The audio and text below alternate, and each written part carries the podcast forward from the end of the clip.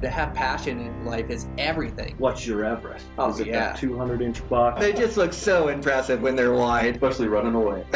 Welcome to this week's episode of Eastman's Elevated. It's like a think tank for outdoor activity. Sounds exactly like my hunting. Just always thinking about it, always trying to evolve it and make it better. Here's your host, Brian Barney. Hey, what's happening, guys? Uh, got a brand new Eastman's Elevated for you. Um, so this week's episode, I have on Eric Van Workum. Um, Eric's from Utah and uh, part of the brand Muley Freak.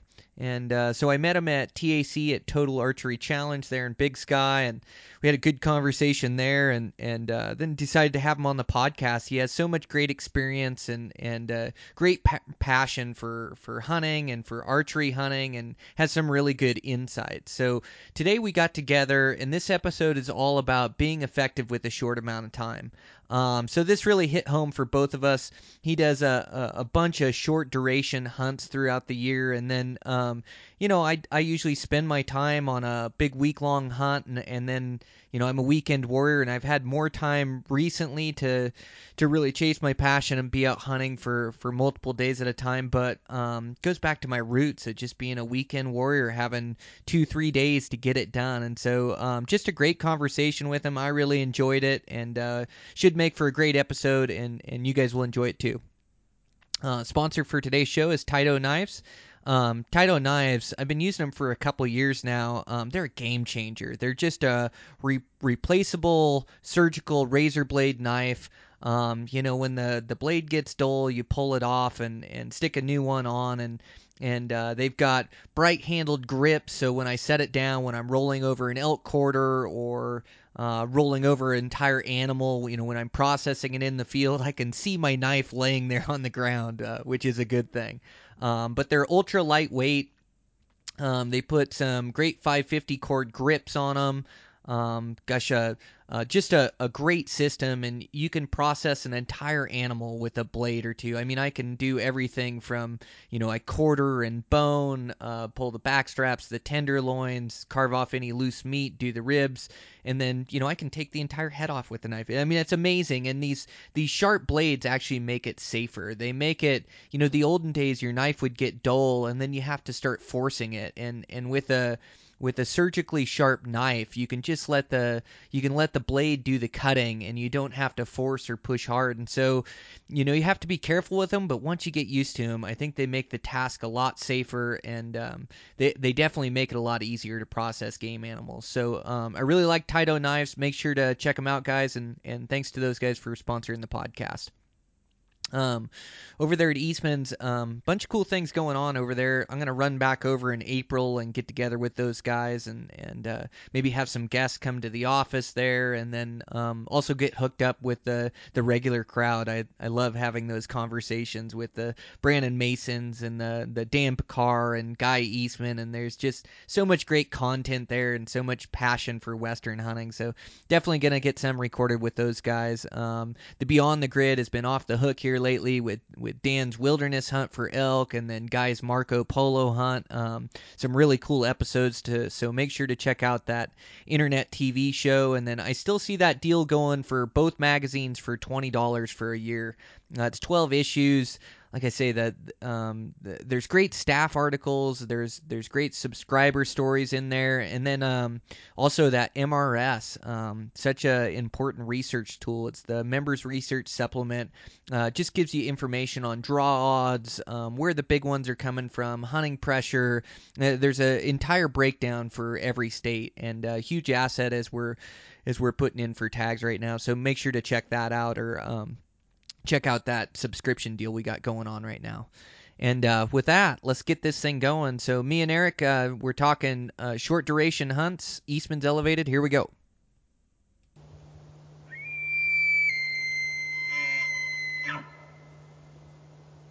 All right, so I'm live here with Eric Van Workum. Um, Eric, thanks a bunch for being on, man.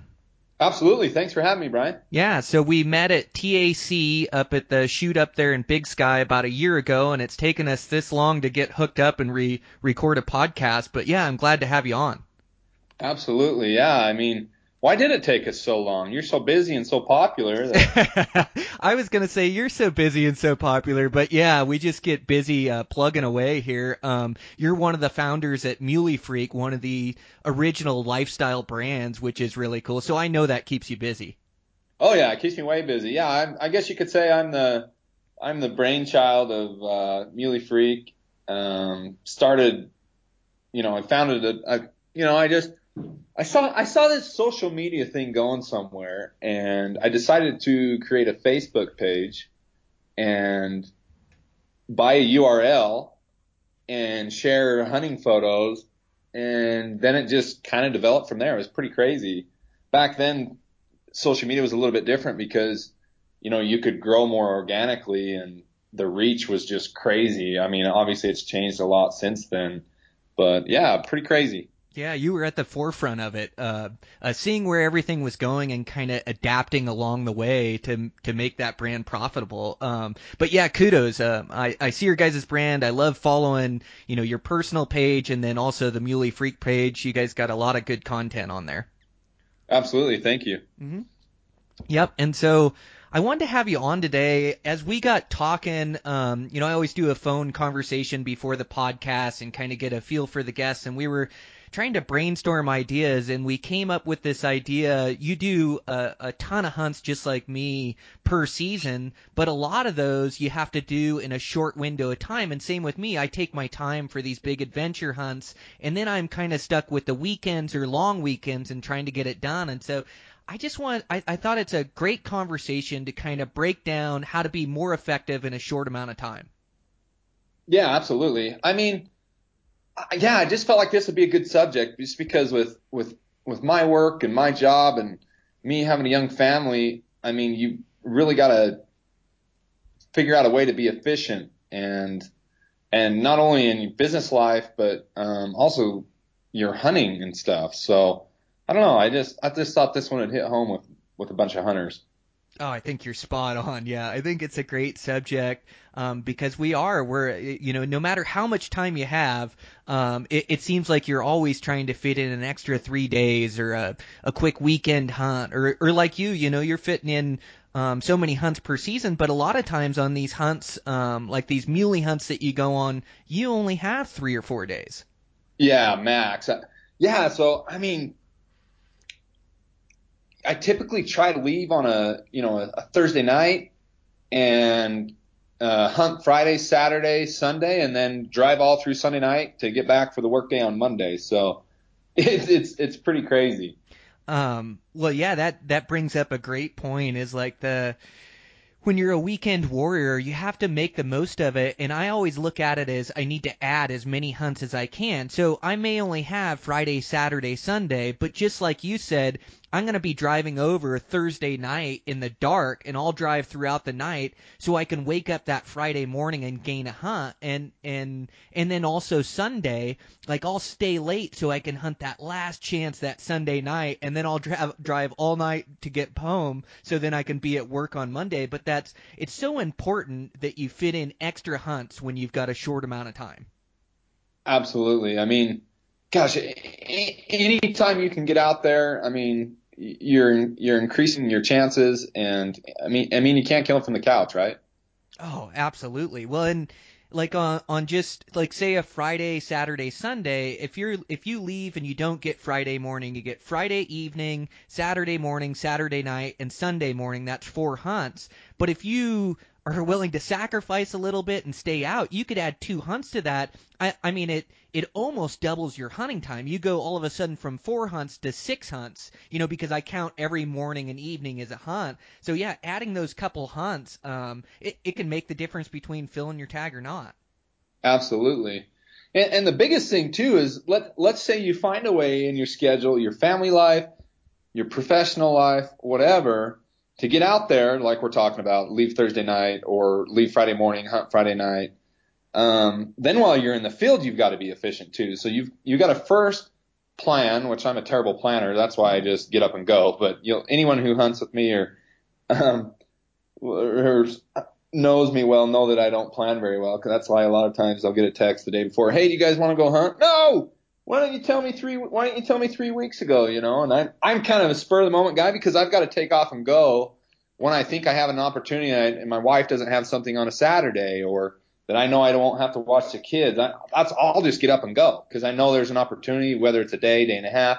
You know, I'll drive six hours and just go and hunt just because I have a free weekend and a half or, or, or you know, just to get out and hunt. So, I mean, you got to take those opportunities, but, but once let's say you're fortunate enough to have the opportunity to hunt a weekend. I mean, while you're in the field, you've got to be efficient too. So, um, you know, capitalizing on those stocks and, and, and those shots and just really being super, super focused to be able to execute so that, you know, you can go home with an animal. Cause I don't like to go home without an animal. I mean, yeah, I like to hunt. I like to be out there, but gosh, I, I like to go home with something. I do too. The the fun's in stalking and the fun's in in trying and being on the adventure, but um yeah, I mean that's always the end goal is to be successful and uh, to harvest a critter that you're proud of. But you're right, like being efficient in the field is so important when you have a short amount of time. And so along with with driving in the dark, I'm also hiking a lot in the dark. You know, I'm hiking you know, if I have a morning hunt, I'm not going to leave the truck at daybreak, you know, unless I've got bulls around me or whatever the case. But a lot of times I'm hiking, you know, a couple hours before light. I'll sacrifice, you know, uh, uh, that that time in the dark to get to the best vantage point when the lights come on, so I can be as effective as I can be in that short amount of time. Do you do the same thing? Yeah, absolutely. I mean, think about it. You you got a day and a half, let's say two days to hunt. You can't you can't afford to miss one morning hunt. You know, you you can't afford to miss that sunrise or or be at that spot when day breaks. So absolutely, you gotta you've got to grind hard to, especially when you're fitting in so many hunts and and they're such short hunts. You've really got to grind to. I mean, you're tired, right? You've been driving, you haven't really slept, you slept in your car, whatever, and just having that fortitude to get out of the vehicle, get up there extra early to make sure, to ensure that you don't miss that, you know, that's, you know, you need to be to the spot, right? That's the spot. Every hunter talks about, gosh, we got to be to that spot. Yeah, you got to make sure you're to the spot so you don't, you know, you don't, you're not, you know, wasting your time. Oh, absolutely. Yeah. Um, and, and that's where like your, your training being in good physical shape and then, uh, mental fortitude, like setting your mind to doing that before season. And once you're there, you, you have no choice. You have to go, you know, like I, I haven't slept in on a morning hunt and I hunt over a hundred days a year. I, I haven't slept in on a morning hunt like 10, 12 years, I just know how important that morning hunt is, and I just refuse to let myself sleep late. I am always up before light because, you know, you're you're making the most of it.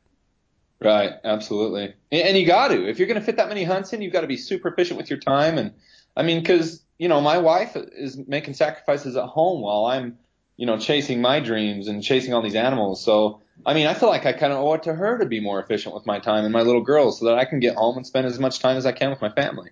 Yep. Um, yeah, absolutely. And, and another part of this that is never really talked about is, is clearing your head. And we, we all have stuff inside our head. And I think it's tough, like on a small amount of time, um, you know, it, it like takes being in sync with the woods before you're really finding elk or you're really finding mule deer.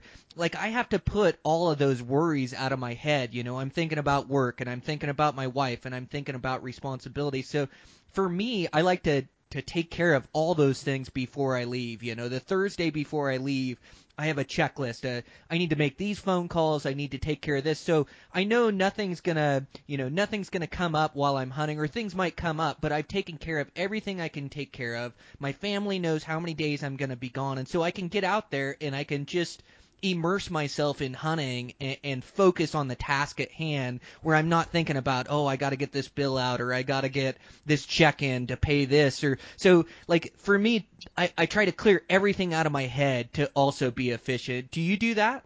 Yeah. Yep. Cause gosh, you know, I'll find myself, I'll, I'll get to a high peak and I'll, I'll do the same thing. Try to clear my head. Once I clear my head, I'm just ultra focused and at the task at hand, and that's trying to find a, a mature animal and to execute on the, you know, the shot. And gosh, if I get to a high peak and all of a sudden my phone starts buzzing and all these text messages come through and these emails start popping up, I have to, I'll, I'll, I'll lose, I'll lose focus.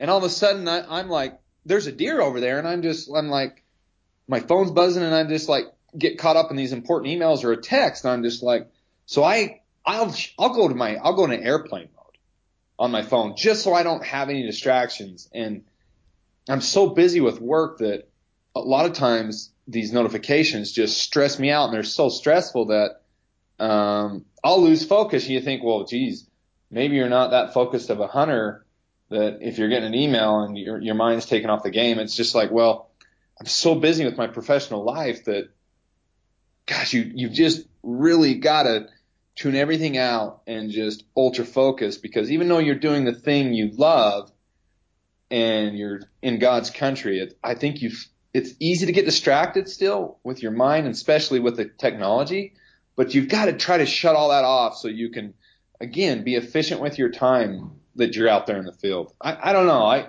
I, I struggle with that, Brian, just because it seems like work follows you everywhere nowadays. And with me being in social media, it never sleeps. So, um, trying to shut the social media off and, and really focus on the hunt helps me. Man, I'm so glad to hear that I'm not the only one. Like I I Oh, love God. hunting and I love being out there, but for some reason like it's easy to stress over your everyday life when you're out there and you almost feel like you're away from it and you can't take care of things. So I'm the same way. I have to get away from my phone. I've got to turn it off and I I just got to get my mind right where I think this is my time to enjoy and and also along with what you said with the family, like I think I'm doing a disservice if I'm not enjoying it or if I I spend the whole time anxiety filled or trying to get back these texts or these emails, it definitely takes away from the hunt. So you're right. You got to set your mind right and just figure my phone is going to be off for these three days and I'm going to enjoy this trip no matter what comes up, no matter what I have to handle, you know, and, and it's a lot easier when your phone's on airplane mode. You just don't see it until after you're done. And then you can get back to real life and send your emails and your texts. But while you're on the hunt, like immerse yourself and enjoy it. But I think it's something we all struggle with, and it it's easy to get distracted when you've got a supercomputer right at your fingertips, you know, and know. and, and it feels like in today's day and age too, you're really expected to respond back quickly. Like an email is usually the next day you're expected to respond back. And so you get like this feeling of pressure when you start getting texts and emails that you, oh, I'll just take care of this real quick or oh, I'll just take care of this. Well, when you're doing that, you know, you're not hunting effectively. You're not immersed in the hills and, and you're not, you're not focusing on the task at hand. So I'm the same way. I have to get my mind right. And it's a, it's a, a, a a conscious effort by me to do that. Right. Absolutely. I mean, it, it, it takes focus. It's, it's interesting that, that we're even talking about this, but it takes focus to tune everything out and, um, just, it takes focus to tune everything out and then focus, if that makes sense. Focus on the task at hand, and that's the hunt.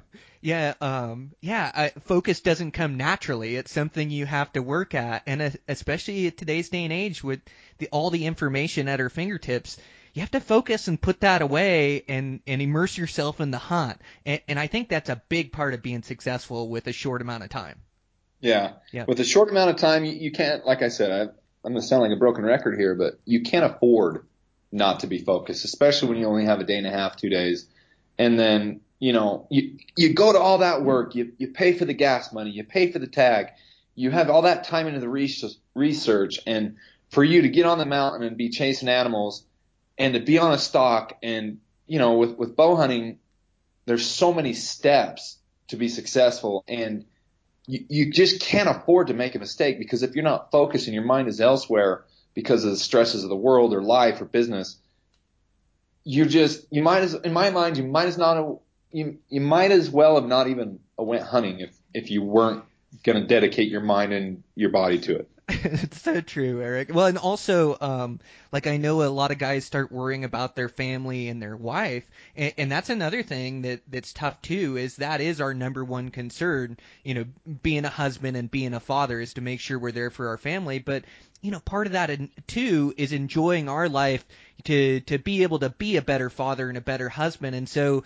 to sit there and worry about, you know, my wife taking care of things or I need to get home, for some reason when you you make all these plans, you get up on the mountain and instantly your brain starts wandering back to like, oh, I'm out here goofing off and my wife is taking care of the kids and I really need to get home and and, and it's easy to to give in early or not give it your your entire effort. So you know, also it's making that plan with your wife that you're going to be gone for three days, and then just trusting that she has everything handled, that it's taken care of, and then enjoy your time in the field.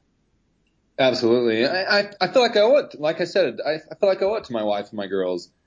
Um, you know, I, to to be as efficient as possible so I can get home and spend time with them because at the end of the day, our wives you know, children are sacrificing too. And I said wives plural, meaning your wife too. I don't have multiple wives. You don't? I do. no, yeah. no, yeah. so funny. I live in Utah. I got like five. No, I'm just kidding. uh, that would be really tough. I have, I have a tough enough time keeping my my one wife happy. Or yeah, uh, can you imagine? no, I can't. Uh, that sounds like a nightmare to me. Not that I don't enjoy the one wife that I have, but two seems like too much. Yeah, two two might just be too much. But no, I, I they're sacrificing too. You know, I, I think about, and my wife tells me this as soon as I get home from a hunt, but she she reminds me of how much she sacrifices. You know, some of her things for me being gone, and some of the things she enjoys. She likes to dance and and do things like that, and um, she sacrifices just so I can be gone, watching the kids and and arranging babysitters when she absolutely has something she needs to do, and I'm gone. You know, and so she's kind of she's kind of she's kind of running the household. So I, you know, I, I feel like I owe it to her to not be out there screwing around, but, um, to really be laser focused on what I'm trying to accomplish. And that's to punch a tag. And to those listening, I don't want them to seem like, oh, gosh, hunting, you should enjoy it more and you should be, you know, more relaxed. I, I mean, when hunting becomes more work, uh, or, or a part of your work, um, and it requires you go on a lot of hunts, I, I think you've got to be more efficient. And I still enjoy the heck out of it. It's just I try to be as efficient as possible so uh, you know I, I can get home to my family. And I, and I wouldn't do it if I didn't love hunting so much. So don't get me wrong, I love it more than anything. But at the end of the day, my family is the most important thing. So I owe it to my family to be efficient, not not only my social media clients, but also you know my family. So. And I think that's one thing that's cool too. And uh, you, you're in construction, right? Right? Yes, I am. So I'm, I'm sure some of your people understand when uh, your love for hunting and you being gone, but at the same time, you respect, um, you know, your clients, your clients' time by, you know, trying to be efficient as possible so you can get back. I mean, if you've promised someone to get a, uh, to build something or, or timelines for, you know, say concrete's going to show up.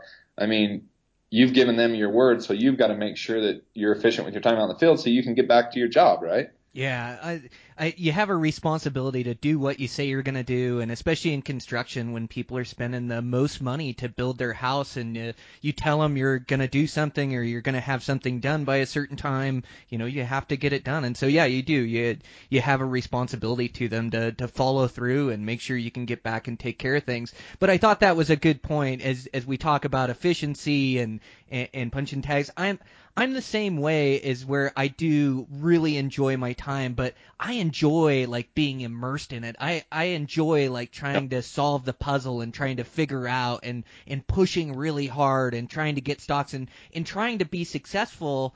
You know that it, it occupies my mind and it occupies my focus. And, and so when I'm thinking about hunting, you know, when I when done right, I'm not thinking about anything else. I'm thinking about hunting and hunting that animal, and that being immersed in that world, that's what I really enjoy because that's that's all I'm thinking about. So yeah, part of the enjoyment for me is being hyper focused on being efficient and effective. Right, absolutely. It, it's it's magical when you can get your mind and your body that state where you're only focused on the hunt. You know what I mean? Yes, I do. And and that's why we all do it, right? Because we we love it, and you know, some of us have more stress than others, and some of us have different family dynamics at home, and, and some of us may, may or may not have any family at home. But I think all of us can relate to the fact that when you're in the hunt and you're laser focused, it's it's the hunt is magical. No, absolutely. Well, and whether you get anything or not. Uh, yes, For sure. As long as I hunt hard and I give it my all, I come home each time happy, wanting to get back to the hills again. Um, yeah, Absolutely. I, really enjoy being in in the mountains. And and I used to you know I am hyper focused on being successful or I am focused on being successful um but you know I've got better as I get older too of really enjoying while I'm there and while I'm into the hunt where um you know I used to just drive so hard that I I wouldn't even take a minute to enjoy the the scenery or being in the woods or or like having the time to be able to be there uh, you know on our public land so I've gotten better with age of embracing the entire experience and embracing the struggle and the the fun that I get and the enjoyment I get out of it. No, absolutely. I think I think there's a level of maturity that develops as you get older of appreciating um, the hunts and things around us. I mean, you're so much more mature than I am because you're so much older, Brian. But uh. But no, really though, I I, th- I think there's a level of maturity that as you hunt and as you um, become a better hunter, of this sense of a, appreciation you get for the game, the animals, and the hunt itself. I mean, every hunt's different, and every hunt teaches you something. And there's bow hunting teaches you more about yourself and life and hunting than anything else. I mean, I I rifle hunt a lot too, but um, gosh, bow hunting there's just bow hunting just teaches you something, just something different, you know. Oh, it so does. It's it's uh, so challenging, and uh, you have to deal with failure. Um, you have to deal with struggle, and yeah, overcoming that um, is has taught me some of the best life lessons I've ever learned about myself as well. And and like those solo hunts where you don't have anybody to to talk to or bounce ideas off of. You know, and I like them both. I love hunting with buddies, and then I also love hunting solo. You get to find out who you really are when you spend, you know, seven to ten days, or like we're talking, even short durations, even three to four days of going hard by yourself. Uh, you got to spend that time with just you. You figure out who you really are. Right, absolutely. Solo hunts can be tough, especially you know, not having someone else to talk to, or you know, if you get down a negative, you don't really have anyone to bring you up. So solo solo bow hunts definitely teach you a lot about yourself. Mm-hmm. Oh, absolutely. So we talked about um, you know traveling in the dark to try to add as many hunts as we can, and then we talked about being in the right places at the right times. You know whether it's the morning hiking in the dark to get there, or in the evening sitting on that vantage point or hunting till right at last light and coming out with your headlamp. I think that's important. I also like on on weekend hunts or short durations, I really try to be effective with the middle of the day as well. Do you also um, have a plan for middle of the day? Yes. So middle of the day. So I talk to a lot of successful guys on what they do in the middle of the day, and most of them hunt through the day, um, and are glassing, glassing. You know, because those typically a lot of those bucks will get up and and rebed depending on you know how the sun's shining and where they're at. So a lot of times you can catch something, find out where it's at, and potentially make a stock at it in the middle of the day, which I think is really smart.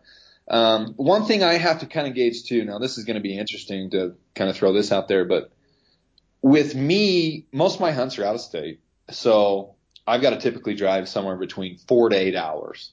So I I drive four to eight hours. Sometimes I'll sleep for, in the car for two couple hours. Sometimes I won't. Sometimes I'll start right into hiking. But with me, in order for me to be efficient, I've got to take a little snooze at some point. Like, call me lazy, call me whatever. But I know in order for me to be efficient, if I don't sleep, I'm gonna, I'm not gonna be efficient if I try to keep hunting without at least taking a little bit of a rest. And you know that might be 20 minutes, that might be 40 minutes, but I at least give myself a little bit of time to recoup energy. You know, I'll I'll drink some energy and focus, or um, or whatever once I wake up from that nap, and I feel like a million bucks, and I can hunt hard and really give it that focus. Now, if if I try to push through and and not rest a little bit, especially with not sleeping and doing all that driving and being alone, I find myself not being efficient. So for me, in order for me to be efficient, I've got to just kind of, you know, take a little bit of a rest in that middle of the day, which I mean, everyone's got a little bit different thing on what they do and what their bodies can handle, but for me, that's what I have to do. What What do you think about that, Brian? Oh, I think that's really smart. So, um, there's a reason the military uses sleep deprivation as a form of torture. like like when you're not sleeping enough, it's rough on you mentally and physically, and even in a short amount of time. Like I think um I I think you have to really put your focus in the mornings and the evenings going hard being at the right places. And in the middle of the day like I still hunt the middle of the day but you have to be careful here. Like you don't want to burn yourself out going so hard in the middle of the day that then you're not efficient or effective in the evening, your best time to catch animals. You you also don't want to travel through really good country, you know, looking and glassing like a madman and moving through country and then maybe jump up a buck that you didn't know was there or you're traveling through good country that you should really be there in a morning and an evening glassing that, but but you've looked at it, at it in the middle of the day and you don't see any animals and so you move on to the next drainage. So that's a that's one where you got to be really careful. And so Right. um, in the middle of the day, like I, I don't always take a nap, but I do like take it easy in the middle of the day. Like I I'm not pushing as hard. And I try to focus on on country where I'm going to see deer. Like I really like uh, uh, north side timber or burnt timber, or, or where I might see one come up that's bedded. You know, see one get up and adjust beds, like you're saying. But I- just don't go too crazy here. If you're to stare through your glass throughout the entire middle of the day, like you're just not as effective in your mornings and your evenings.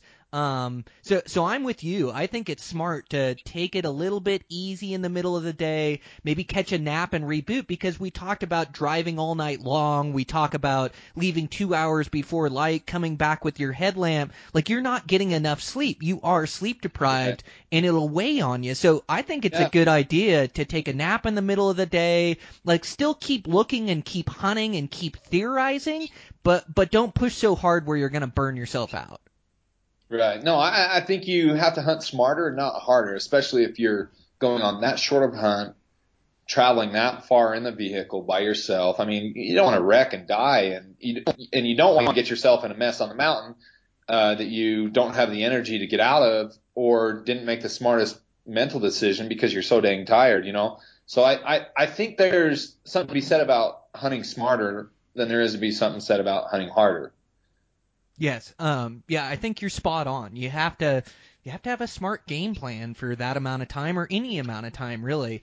And and redlining, like you want to push hard when you've got 3-4 days or a limited amount of time, but it's a fine line between pushing hard and and pushing recklessly, you know? So you have to manage your time and manage your days that that you're hunting. So I think you're spot on. Oh, thank you. Yeah, I, I mean, yeah, that's that's kind of, and everyone has a little bit different style. Everyone has a little bit different flavor, and and that's just kind of what's worked for me. And I, I've kind of worked it out in my mind and and worked it out through, you know, uh, quite a bit of experience. And do I have the most experience out there? No. Am I the best bow hunter out there? Absolutely not. Do I have some experience that has taught me a lot? Yes. I mean, bow hunting you can read, you can talk to people, you can download all the podcasts you want, but until you get out there and actually experience and make all the mistakes, you're not going to learn. So you, you got to get out there and learn. And depending on maybe maybe you're a hunter that goes out only on two hunts a year, but you get you know eight days at a time. I mean, your strategy is going to be completely different than mine, and that's okay. You know. Yeah, well, and you're um, you're right. Like uh, experience is the absolute best teacher. You want to be the best bow hunter you can be, get the most experience and learn from it. But I do think you know through all the information that you can get, you can shorten that learning curve and kind of. Uh, know what to expect when you come into hunt to a hunt, have a rough game plan, and, and then try to execute. But you, you are right. Experience, whether it's finding animals, stalking animals, experience is the very best teacher. But but pay attention to those mistakes too. It's easy to let your ego take over and, and just blame a stalk on oh he winded me or oh he did this. Like I like to look at each one and see where the mistake was made. And you're not going to get everyone perfect, but but I like to look at it and I I like to look at it honestly and see what I could have done different, where I made the mistake. You know, maybe I could have stalked at a different time. Maybe I crunched a stick and that's what blew him out. Maybe I went in with dicey winds and it swirled in there where it's like, okay, well maybe I I should have waited for a better win and been more patient. But I'm always trying to learn from my mistakes.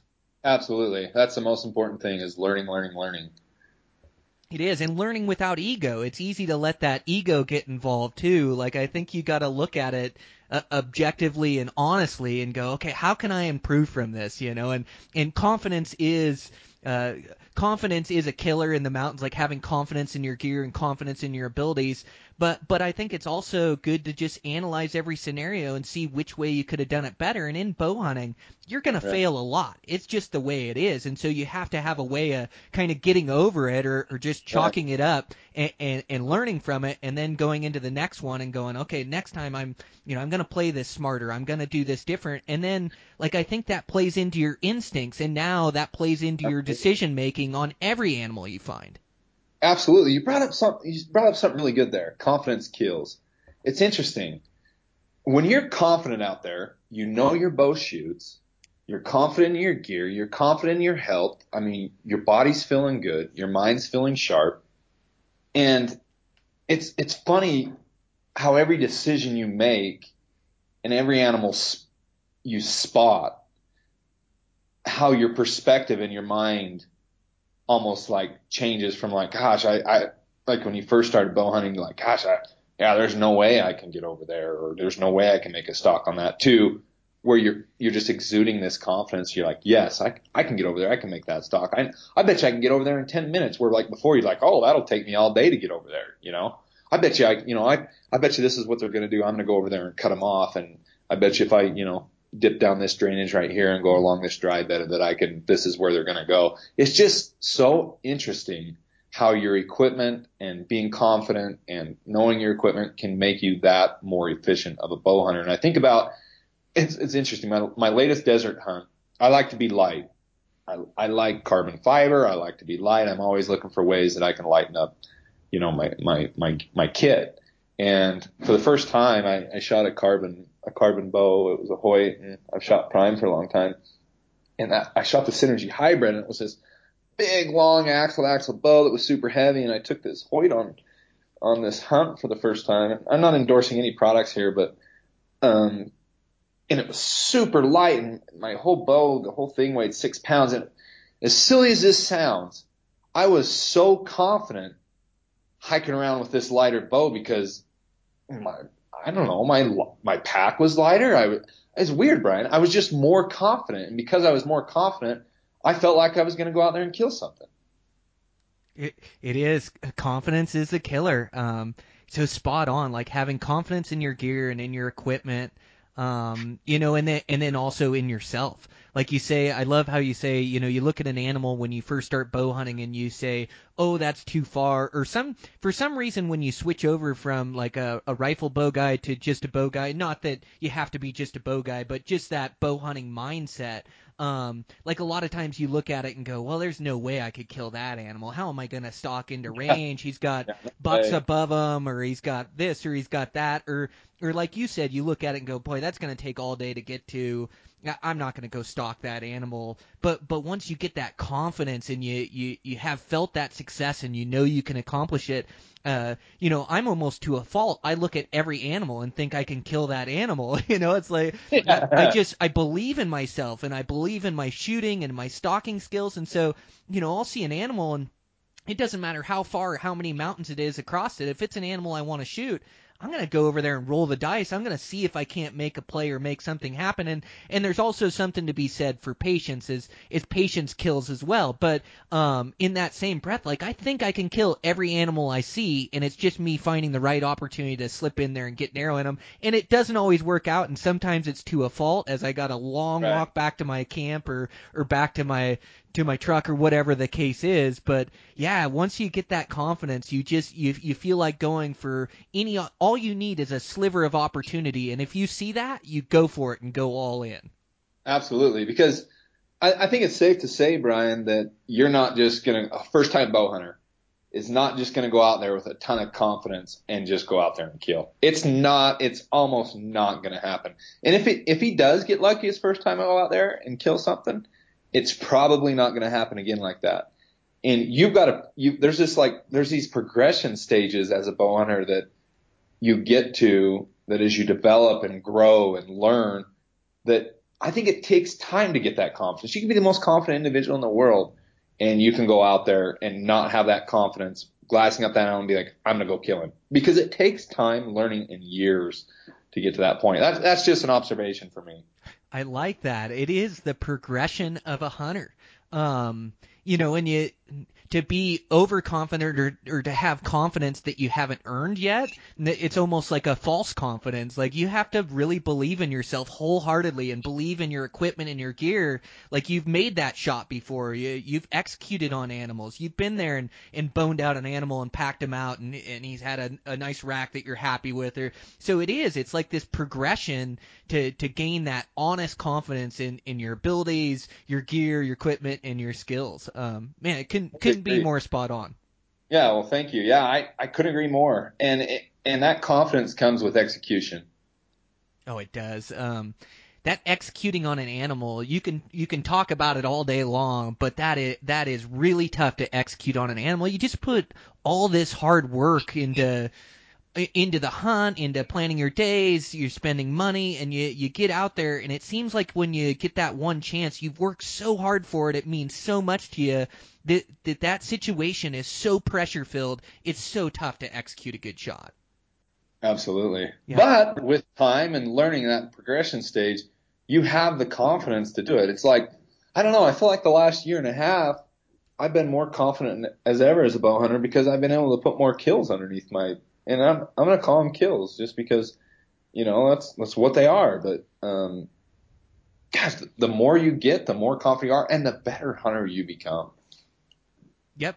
Absolutely. Well, and executing on animals, it just comes down to experience, learning from your mistakes, improving from it, and getting comfortable in that red zone, getting comfortable drawn back and aiming at an animal. Because the first time you shoot at an animal, I don't even remember putting a pin on them. I like it's like a car wreck. You don't remember Yeah. doing anything, um, and, and then you get done and you miss that animal by a mile, and you go, "What in the heck did I do there?" I've been What did I practicing for a year, and and I airballed that thing. You know, Yeah. it's like and, and so you kind of like go, okay, next time I got to get a hold of myself. Next time you do the same thing, but after a couple times, you start to get more comfortable in that red zone and and comfortable. Uh, and it's also making the right moves. Like I know hunting with other guys, and a lot of my buddies are really good spot and stock hunters, but I can see it in the younger hunters, like those those little tiny micro moves you make inside that red zone, like trying to get drawn, trying to get a range, um, you know, uh, getting drawn and then coming over, like those little moves you make in in those little details inside that red zone, they make the difference between getting the shot or not, and also getting the animal or not. Yeah, I couldn't agree more. Those little nuances that you don't think matter that until you get in the red zone several, several times, you don't understand them and just how important they are until you've screwed up a whole bunch, you know? Cause then when you get so frustrated, when you've blown so many stocks on, you know, big bucks, big bulls, what, what have you, when you get into that red zone, you're going to remember them because you don't want to go to all that work, take the time off from work, you know, spend the money on the gas, spend the money on the tags, spend the money on the food, sacrifice your time away from family. And when you get into the red zone, you're going to remember all those little nuances that you need to execute on so you, you can be successful. Oh, there's there's nothing worse than than airballing something. Is there? It takes you to your lowest low. You work so hard, you get that opportunity, you execute your stock, you got a shot, you did everything right leading up to that point, and then you miss. Oh man, does that take you to a low spot? Yeah. Yep. Absolutely. Or an even lower spot is not hitting the animal well. That's even worse. Absolutely. Yep. That's the the worst thing that can happen to a bow hunter, and it it messes with you for the entire season uh, or the entire hunt, the entire season. You think about it the next year, but but it's also these failures and shortcomings that make you better. Like you learn from that, and you go, man, that was the worst feeling in the world. I'm gonna make sure that next time, you know, I don't rush that shot. I don't try to thread that needle. You know, I don't take as long a shot with equipment nowadays. You can be effective at longer yardages, and and but you can't get caught up in that in firing your longest range shot every time you get the chance. Like it's better to get inside that that zone where you know you're effective, where you know 100% you can make that clean, effective kill on that animal. So I, I think it's just something that we all kind of have to learn from. Yeah, absolutely. I mean, we're, we've talked a lot about efficiencies on this, um, this podcast and, and capitalizing on opportunities in short amount of time. And gal, you got a day and a half, two days. You can't be muffing shots or hit, hitting animals marginally because then it turns into a real bad situation if you got to be back to work on Monday and you've got a wounded animal up there on the hills that either you didn't give it the time it needed or deserved, or you didn't put the time into, you know, trying to recover it. I mean, things just get real messy from there. Oh, absolutely. Yeah, that's a that's a season wrecker. Um, yeah, it can ruin your whole mindset and and affect you for days to come. So I, I'm with you. Clean, effective shot, clean, effective kill. Uh, learn from your encounters. Um, yeah, and, and it's important. Short amount of time, long amount of time. You know, ha- whatever your duration is out there. Um, you know, you definitely want to make sure you're effective with that weapon in your hands. And comes down to practice, confidence, and experience. Yeah, absolutely. I think you hit the nail on the head. I mean, all those factors are super duper important, but I mean, at the end of the day, experience is experience is the one thing that is going to help the progression stages. Yep. Um, so so when you're hunting with a short amount of time, um, do you think you travel more country? Um, do you focus more on on an area that you're in, or are you more apt to move around, or like what what's your strategy when you've got three four days to hunt? Well, that's a great question. I, I think I focus more on one area if I have little time. If if I have the knowledge of the area, oh, I guess I guess it's different. If I do have the knowledge of the area and I have hunted it before, and I do know a little bit about it, I will laser focus on that area just because I know if I'm patient enough that I'll have an opportunity in that area. I think if you get caught, you know, with the mindset the grass is greener on the other side and you start bouncing around, um, I, I, I think that you're decreasing uh, your effectiveness and, um, and and your efficiencies for that matter. So, I mean, if you know, it's different now. If you're out there kind of scouting hunting and you're trying to learn an area, um, you know, I, I don't think you should you know, be super bummed if you don't come out with something just because you didn't do your knowledge and research on the area. And, and you got to bounce around a little bit, but just because you don't know the area and you're trying to find game. But I think once you learn something and you have a short period of time to hunt, I think dialing in on a certain area and just being patient is, is, is the best thing you can do. That's, that's just my opinion. Yeah, I like it. Well, and it's um like you say, every place you hunt is is different, and and you're kind of adapting to the the situation that's presented towards you to you. So if you're if you're seeing game animals and you're seeing bucks in this drainage, or like you said, if you've hunted it before, you know you know the drainages that hold deer and hold bucks, and so you can put your focuses focus on those drainages. So yeah, I I think that's that's good, and it's just a thin line between knowing when to move and knowing when to stay, and I I think it all comes from experience. And like I know if I sit in the master vantage point in the morning and and I don't catch a good buck and I don't catch very many deer, I'm not going to be sitting there that evening. Like I I know I looked at it at a at a quality moving time for the animals. I sat there for a couple hours or maybe a couple different vantage points. Like if they're not in that drainage, you know, then I feel comfortable moving on and getting to the next drainage and looking at that. But if I do see some bucks or some deer um, you know, then I then I'll put my focus in that drainage and go, well, maybe I should sit here for the the afternoon, evening, and see what else pops out, or maybe I saw a good buck and he disappeared into some timber. Well, that's where I'm going to be sitting and putting my focus. But yeah, that that game plan is tough knowing when to move and when not to move, and I get caught in that too. The grass is greener on the other side. When I make a game plan you know, I'm going to look at one spot, but then I've always got backup plans. I'm going to keep walking to the next drainage if I don't see anything there. You know, I'll I'll go back to my truck and hit another trailhead and go in here. And so I get caught in that maybe a little too much of the grass is greener on the other side, but I try to give each spot its fair shake. And that's another thing is your mindset going into each spot. If you walk into a spot and you don't think you're going to see animals or you don't have confidence and you're thinking, gosh, I really should have gone to this other spot or I really should be over here. The grass is greener on this other side. Well, then you're not in there hunting effectively. You're not giving it all your effort. You're not you're not looking at all the right spots. So you have to go in there and go, I'm going to give this spot a fair shake, whether there's deer in here or not. I'm going to hunt it as hard as I can, as effective as I can, and then I'll make my decision from there after, you know, from what I see and the conditions I'm seeing. Absolutely. I think you can get lazy if you go in there thinking, oh, I don't know if I'm going to see any deer. I don't know. This spot kind of sucks. I think you can get lazy, and if you get lazy, you make mistakes.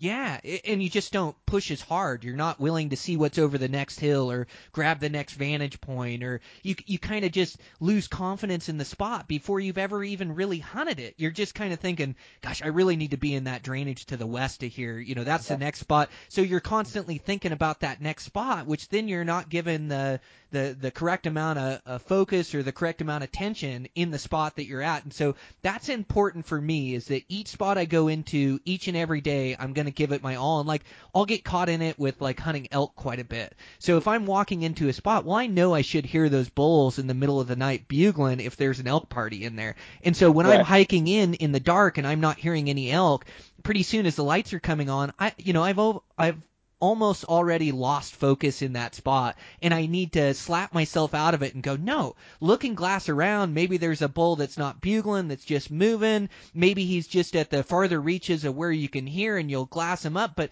you chose this spot for a reason. Go in there and hunt that spot. Don't be jumping around like a maniac. Hunt, hunting confidence. I- And I think, you know, this may or may not sound silly, Brian, but I think you've got to make decisions instinctively and trust your gut. So make decisions instinctively and trust your gut. I mean, at the end of the day, sometimes that's all you got. I like that. Yeah, trust your gut. You you picked that spot for a reason. Maybe it's past success, maybe it's your scouting, but you picked it for a reason. Give it its all and at least see if there's something in there, you know. Just don't give up early on it. Yeah, don't give up early. Absolutely. Yep. And um you know when you you don't see I, I mean from the correct vantage points, um you still you never see a 100% of the animals. Um, you know, whether they're over another hillside or over a fold or in some cover already, or sometimes they're bedded at first light for, you know, they fed throughout the night with a full moon or whatever the case, and they're bedded at first light. And so you're sitting up on a vantage point, and that first half an hour you don't pick up a deer. Like, just make sure you're giving that spot it, its all and, and really trying to turn up quality critters in there because it's amazing. Sometimes, you know, you don't see them for the first hour or even the first few hours, and then middle of the day you look at the right patch of timber and there's a giant buck sitting in there. Right. Totally agree. Give it give it a chance. Give it a fair chance before you give up. Yep. And, and then, so do you change your stalking at all when you're a limited amount of time? Like how you uh, make a stalk? uh, Like, are you more aggressive? Um, gosh, man, I I, th- I think uh, it just kind of depends. It, it goes back to that instinct. I mean, it, it's going to depend on the situation. It's going to depend on just you know how much time I have. If I'm on the last day, yeah, I'm going to be way more aggressive. But if I think that I got another day and a half, I, I might I might be a little less aggressive. I think I think rather than just going after short on time, okay, you're short on time. Rather than just going after the animal, just you know, getting the wind right and bombing over there. I think there's something to be said about just kind of watching their behavior, you know, check out and see what they're going to do first. And, you know, maybe just play the patient game a little bit more before you just go out over there and, you know, screw something up. You know, I, I think there's got to be this balance when you're short on time and you only got a few days and you're bow hunting. I think there's just got to be a balance. Trust your instincts. Maybe you got to go over there and cut them off. Maybe, maybe you're you're confident that animal's going to bed and you're going to get a good wind and um, you're going to be able to make a stock. I mean, it just really really depends on you know what you're seeing from the animals and what you know about the area. Where you know the deer tend to funnel through this area and they stay here and they don't come back, or if they actually stay here around the whole time, or you know if it's a you know a migration spot or if it's if if it's their home. I think all those factors kind of play into it. And then once you, you know, determine those factors, you've got to, you've got to hunt instinctively and make instinctive decisions and then, you know, try to find that balance of, you know, what you should do based on how much time you have. I, I don't know. That was kind of a long winded answer there, but I, I don't think there's a perfect answer to that. I, I think you just got to kind of fill it out. Yeah, I think you gave a great answer of trusting your instincts. Um, like like your instincts dictate when you go on the stock and when you don't, and you you always have more time than you think, and it it doesn't do you any good to find a trophy, you know, first thing Saturday morning and bomb over there and be super aggressive and not have the wind right or not make a methodical, slow, planned out stock and bust that animal out, and then you got to start all over and find them again, and so. Uh, I, I think he gave the perfect answer. Like you let your instincts instincts dictate the stock, and you you definitely with a limited amount of time, you you have to be looking for your opportunity. But you know, I, I'm aggressive whether I'm hunting for a few days or whether I'm hunting for a week, and so I have to really make myself be patient. But it, it is, it's reading that situation, reading that animal, and, and then deciding when to go all in. And that might be right at the moment you see him. It might be, you know, once he beds down for his midday bed. It it might be waiting till evening and trying to cut him off coming back out to feed. Um, but but just keep theorizing, keep making plans. Don't stalk recklessly, but but if Yeah. you see your opportunity and you feel like you can kill that animal, like that's a good time to roll the dice. Right, absolutely. In fact, I have a kind of a story about that. Um, so I was hunting with my buddy Kyle Jackson, and and um, we're we're hunting for coastal blacktails in California. And I think I had I drove all the way to California. I think I had three days max for this trip with a bow to get it done. And I had this. I went and made this stock. Wind was good. I made, went and made this stock on this coastal blacktail buck. Not a real big buck, but just an average buck. And I got in there to 15 yards, and I was like, "There's no way he's here. He's he's gone. Like we made too much noise coming in here. There's, I mean, how did he get out of here and us not see him? We're like, whatever. Well, I got lazy because I, I thought I knew what happened. I got lazy. I should I should have been on my toes. Well, turns out that buck had dug himself a little nest and crawled underneath the nest of like this brush. It was kind of crazy. These these coastal blacktails behave differently than anything I've ever hunted. Well, he goes blowing out of there. And I, I was just remember being so upset with myself. Just so upset with myself that I just got lazy and I and I didn't execute and I in bow hunting you have an opportunity, you have to capitalize on that opportunity. And so, you know, I was all mad and buck ran off and I'm like, well there that buck goes and there's not a lot of deer out here in this kind of country. So I knew the opportunities that I had, I had to take full advantage of, and me, you know, only having three days. Well, I get a text from my brother saying, "Hey, that that buck looped around and went over into this this group of trees." I was like, "Huh, really?" So I was like, "Well, Kyle, let's go over there." So Kyle's running the camera. He follows me over there, and I climb on this giant boulder. And I text my brother, and I'm like, "You sure he didn't come out of these trees?" He's like, "No, he he didn't come out of these trees." And so I, I'm looking at this at this little group of trees, and we're talking, Brian, it's super tiny. I'm like, oh, well, he's bedded in here. I'm glassing, glassing, glassing, couldn't see him. But I'm like, you know what? I had this instinctive gut feeling to nock an arrow. Well, which I should have done anyway, but I'm like, oh, I'm not going to make this mistake again. I'm going to go as if he's in here and I'm going to see him and I'm going to kill him. So I nock an arrow and I just start ranging everything in there. Just so I kind of knew. So mm-hmm. I, I, I wanted to get, I wanted to be ready. So if he did come out of there and, you know, cause we're, we literally had to be standing right over it. I mean, we had no idea and the topography was, was kind of laid out in such that you couldn't really glass in there. You couldn't really see. And so I, here I am on this 40 foot boulder, kind of looking down over this one patch of trees. Now, bear in mind, there is no other trees around. I mean, we're talking, it is just grass. So if he's in here, that, I mean, he's in here. And there's no way that Aaron would have made a mistake and he's not in there. So he's in there. And it's crazy. So picture this, a giant 40 foot boulder, this little patch of trees, and the rest is just open, open grassy hills. So I'm like, how are we to do this? I'm like, I'm like, there's no way we're to flush this sucker out of here like a ringneck pheasant. I'm like, we're, we got bows here. Like, what are we going to do here? And I just, I just had this feeling, like, again, a gut instinct. I told, I told Aaron, I said, you guys just walk up this draw, go slow and super quiet. And maybe if you guys go slow and super quiet, he'll stand up and I'll be able to pick him off. Sounds pretty far fetched, right? I, I would have thought in a million years there's no way this work. This is going to work. Well, they start coming through. I can finally see him start to come through the draw. And Aaron was with another friend. Well, they're coming through the jaw, the draw, and I'm just waiting. I mean, my release is on my D loop. Um, I'm I'm prepared in case something I do get an opportunity. Well, turns out this buck was below me on this giant 40 foot boulder, and I couldn't see him. And he gets up, stops. I had one window opportunity. He went the only way he could have for me to be able to, you know, shoot him. And he went, stopped for five sec, not even five seconds. He stopped for two seconds, drew back, thumped him, and ran over the fence and went and bedded 40 yards and, and expired. So it's like you you got to be aggressive, but you can't be too aggressive. But you got to trust your instincts sometimes. Like I would have never thought in a million years that plan would worked. In fact, I wasn't going to go over there and and and try to get him in that small patch of trees because literally it was one patch of trees in the middle of all this open country. There was no way I was going to go over there and get a shot him with a bow. But I had I had this feeling, I had I had this plan in my mind, and we tried it and it worked, and it and it taught me something.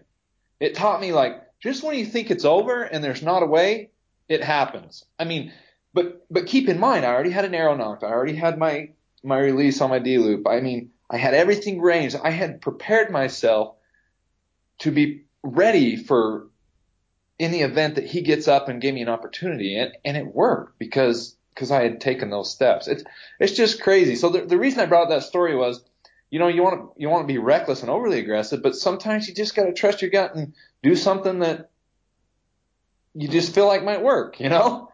Oh, absolutely. Our biggest asset you know, is not our teeth and our claws. It's it's our mind. It's theorizing. It's being able to outsmart those animals. And I like it. That story was great, Eric, as I could picture that that boulder and that group of trees and your buddies coming up the drainage, getting that buck up, and and so you were playing the escape route out of that trees. He was going to come up by uh, you know, one way or another. That's what you were hoping for, anyways. But but you're right. You you theorize and you come up with a game plan and trust your instincts and you go all in and it it worked out that time and you were able to collect a Columbian blacktail which are really tough to harvest. I grew up hunting those in in western Washington and yeah, those those things are um are definitely a, a true trophy. But how cool. Um made a good shot on him. He gave you a small window. Uh, but uh, you're also correct in that that never would have happened if you wouldn't have trusted your instincts and taken those steps, uh, clipping your release, having an arrow nocked yeah. up, being prepared for the shot.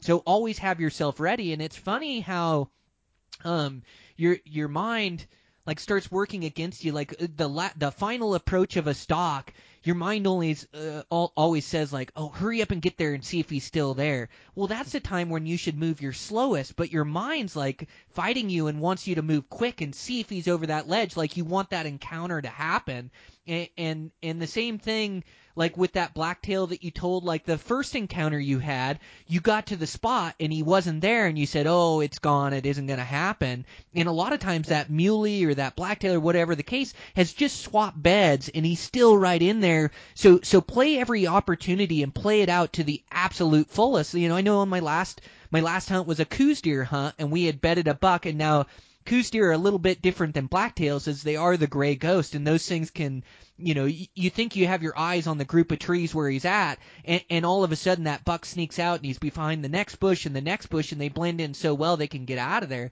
and I made this this sweet stalk and I had my buddy Dan glassing the buck in the timber patch the whole time, made a stalk around, really took my time and then got down right on top of where we thought that buck was.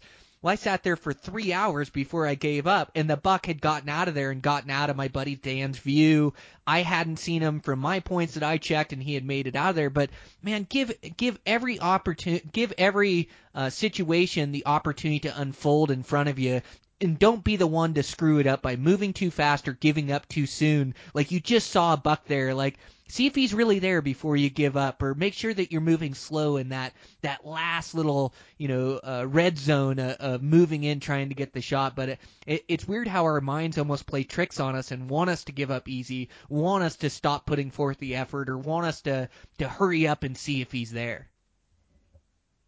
Absolutely, that's it's funny that you said that. Don't don't give up too easy uh, assume he's still there. I can't tell you how many bulls that I've screwed up on when I first started bow hunting because I'm like, oh, he's gone. I'm just gonna stand up, and just turns out he was just a little bit further past the dip where I couldn't see him because I thought my mind told me he was gone. He, I blew him out, and I I would have killed him, or, or I would have got a shot at him, or you know, it's don't don't give up too easy and assume they're still there. You know. Yeah, always assume they're they're still there. And and what's the worst that's going to happen? You're going to sit there for a little bit more time where a a big buck just was or where a big bull just was. Like you don't know what's going to happen. You could he could come racing up the hill right at you. And so yeah, give it its all and let things unfold in front of you. Don't give up too easy. I think that's an important one. Yeah, absolutely. Yeah. Comes back to those instincts and learning our lessons, right? Yeah, absolutely. Unless you screw up a whole bunch, you don't learn. That's it. Uh, experience is the best teacher. Well, man, this is a really fun conversation, Eric. I got to get you back on the podcast. And so you've got a podcast of your own called Muley Freak that you guys started over there? Yeah, just a Muley Freak podcast. So, I mean, might not be a bad idea to kind of continue this conversation uh, over on our podcast or, you know, maybe talk about something different. But um, I think we'd like to have you on there. So. Oh, that sounds like a plan. Yeah, let's do it. Um, I'll record one on yours, and then let's just keep in touch. And, and as the year progresses and we go on some of these hunts, let's check in with each other. I, I really appreciate your your insight into bow hunting and the short durations of the hunt, and really enjoyed talking to you. Absolutely. Thanks for having me on, Brian. I appreciate it. Yep, you bet. Bye. All right, that's a wrap. Uh, really fun conversation with Eric. Uh, he's got some great insight into short duration hunts and great insight into hunting. Um, I like his instincts and just a fun conversation. It, it's so funny you have, um, you know, we're we're on our our 80th episode and. Um, gosh, it just seems like every conversation is different. Everybody you talk to has a little bit different path to success, and um, it's cool to tap into and then have a conversation about you know different different facets of their hunting game and so uh, just really enjoying the the podcast platform really fun conversation with eric uh, i'm going to get together and and uh, do one for his podcast as well uh, so we're th- already throwing around ideas for that one. So um, it, it's fun and and fun. You know, Eric does that that podcast, and so you know he's so relaxed on mic, which most of the guests do really good. Um, you know, it, it seems like there's about a five ten minute warm up, and then things seem to go pretty smooth. Um, so yeah, just really enjoying it. I uh, want to thank again Tyto Knives for sponsoring today's show. Um, Tyto Knives, they're re- replaceable blade knife, ultra lightweight. Uh, they wrap them with 550 cord for good, for good grip. Um, they uh, make them in neon colors, neon orange, and then I'm running the neon green so I can see it when I set it on the ground. Um, and it they're just surgically sharp, re- replaceable blade knives. You, you can just uh, process animals so much easier with them. So um, just a game changer for a knife. And thanks to Tyto for sponsoring the podcast.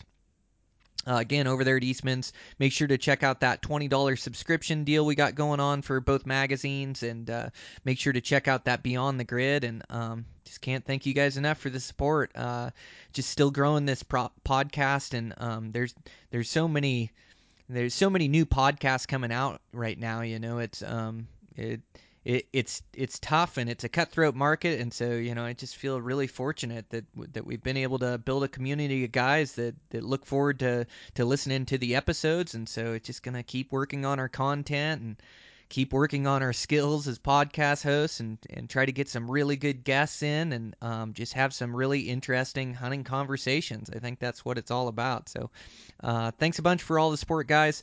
Um, I'm getting this ready for next week. Uh, gone steelheading next week, so I'll uh, release this um, maybe Wednesday, Thursday. There, get in some Wi-Fi and release this, and uh, hopefully tie into some steel. So much fun out there for those things. So um, looking forward to it. It's like uh, seven o'clock at night now, so um, I uh, I have had such a crazy busy week that I'm getting out this podcast at seven at night now. I'm gonna go up and pack my bag. Should take me about 30 minutes. Throw all my stuff in the truck and then um, start driving towards the coast. Uh, I got another big storm coming in, and so uh, we had a storm just uh, yesterday and, and this morning, and so I'm hoping the roads are okay. Um, that can really make for a long trip, but uh, figure I better get a head start on it. It's supposed to get gnarly, so um, yeah, I don't know. Get uh, four or five hours, six hours underneath me tonight, and uh, sleep in that Toyota hotel of mine back in that canopy, and um, and yeah, uh, get up and and uh, make the rest of the trip. But uh, really fun. Love traveling and and uh, just fortunate I'm able to do all these things. So, anyways, I'm blabbering on about fishing. This is a hunting podcast, but that's what's going on with my life. Uh, get my runs in, get my workouts in. Um, starting to apply for different states and different tags, and I'm um, just gonna go for it. See what I can draw this year. Um, you know, I really want to kill a, a, nice buck and a nice bull and just have some cool adventures. So, I mean, I, I guess uh, that's all in the works here, but uh, it's just a, a, fun time of year. Um, better end this podcast so I can get on the road, get some miles underneath me. But uh, thanks again for all the support, guys. Uh, check in with you next week.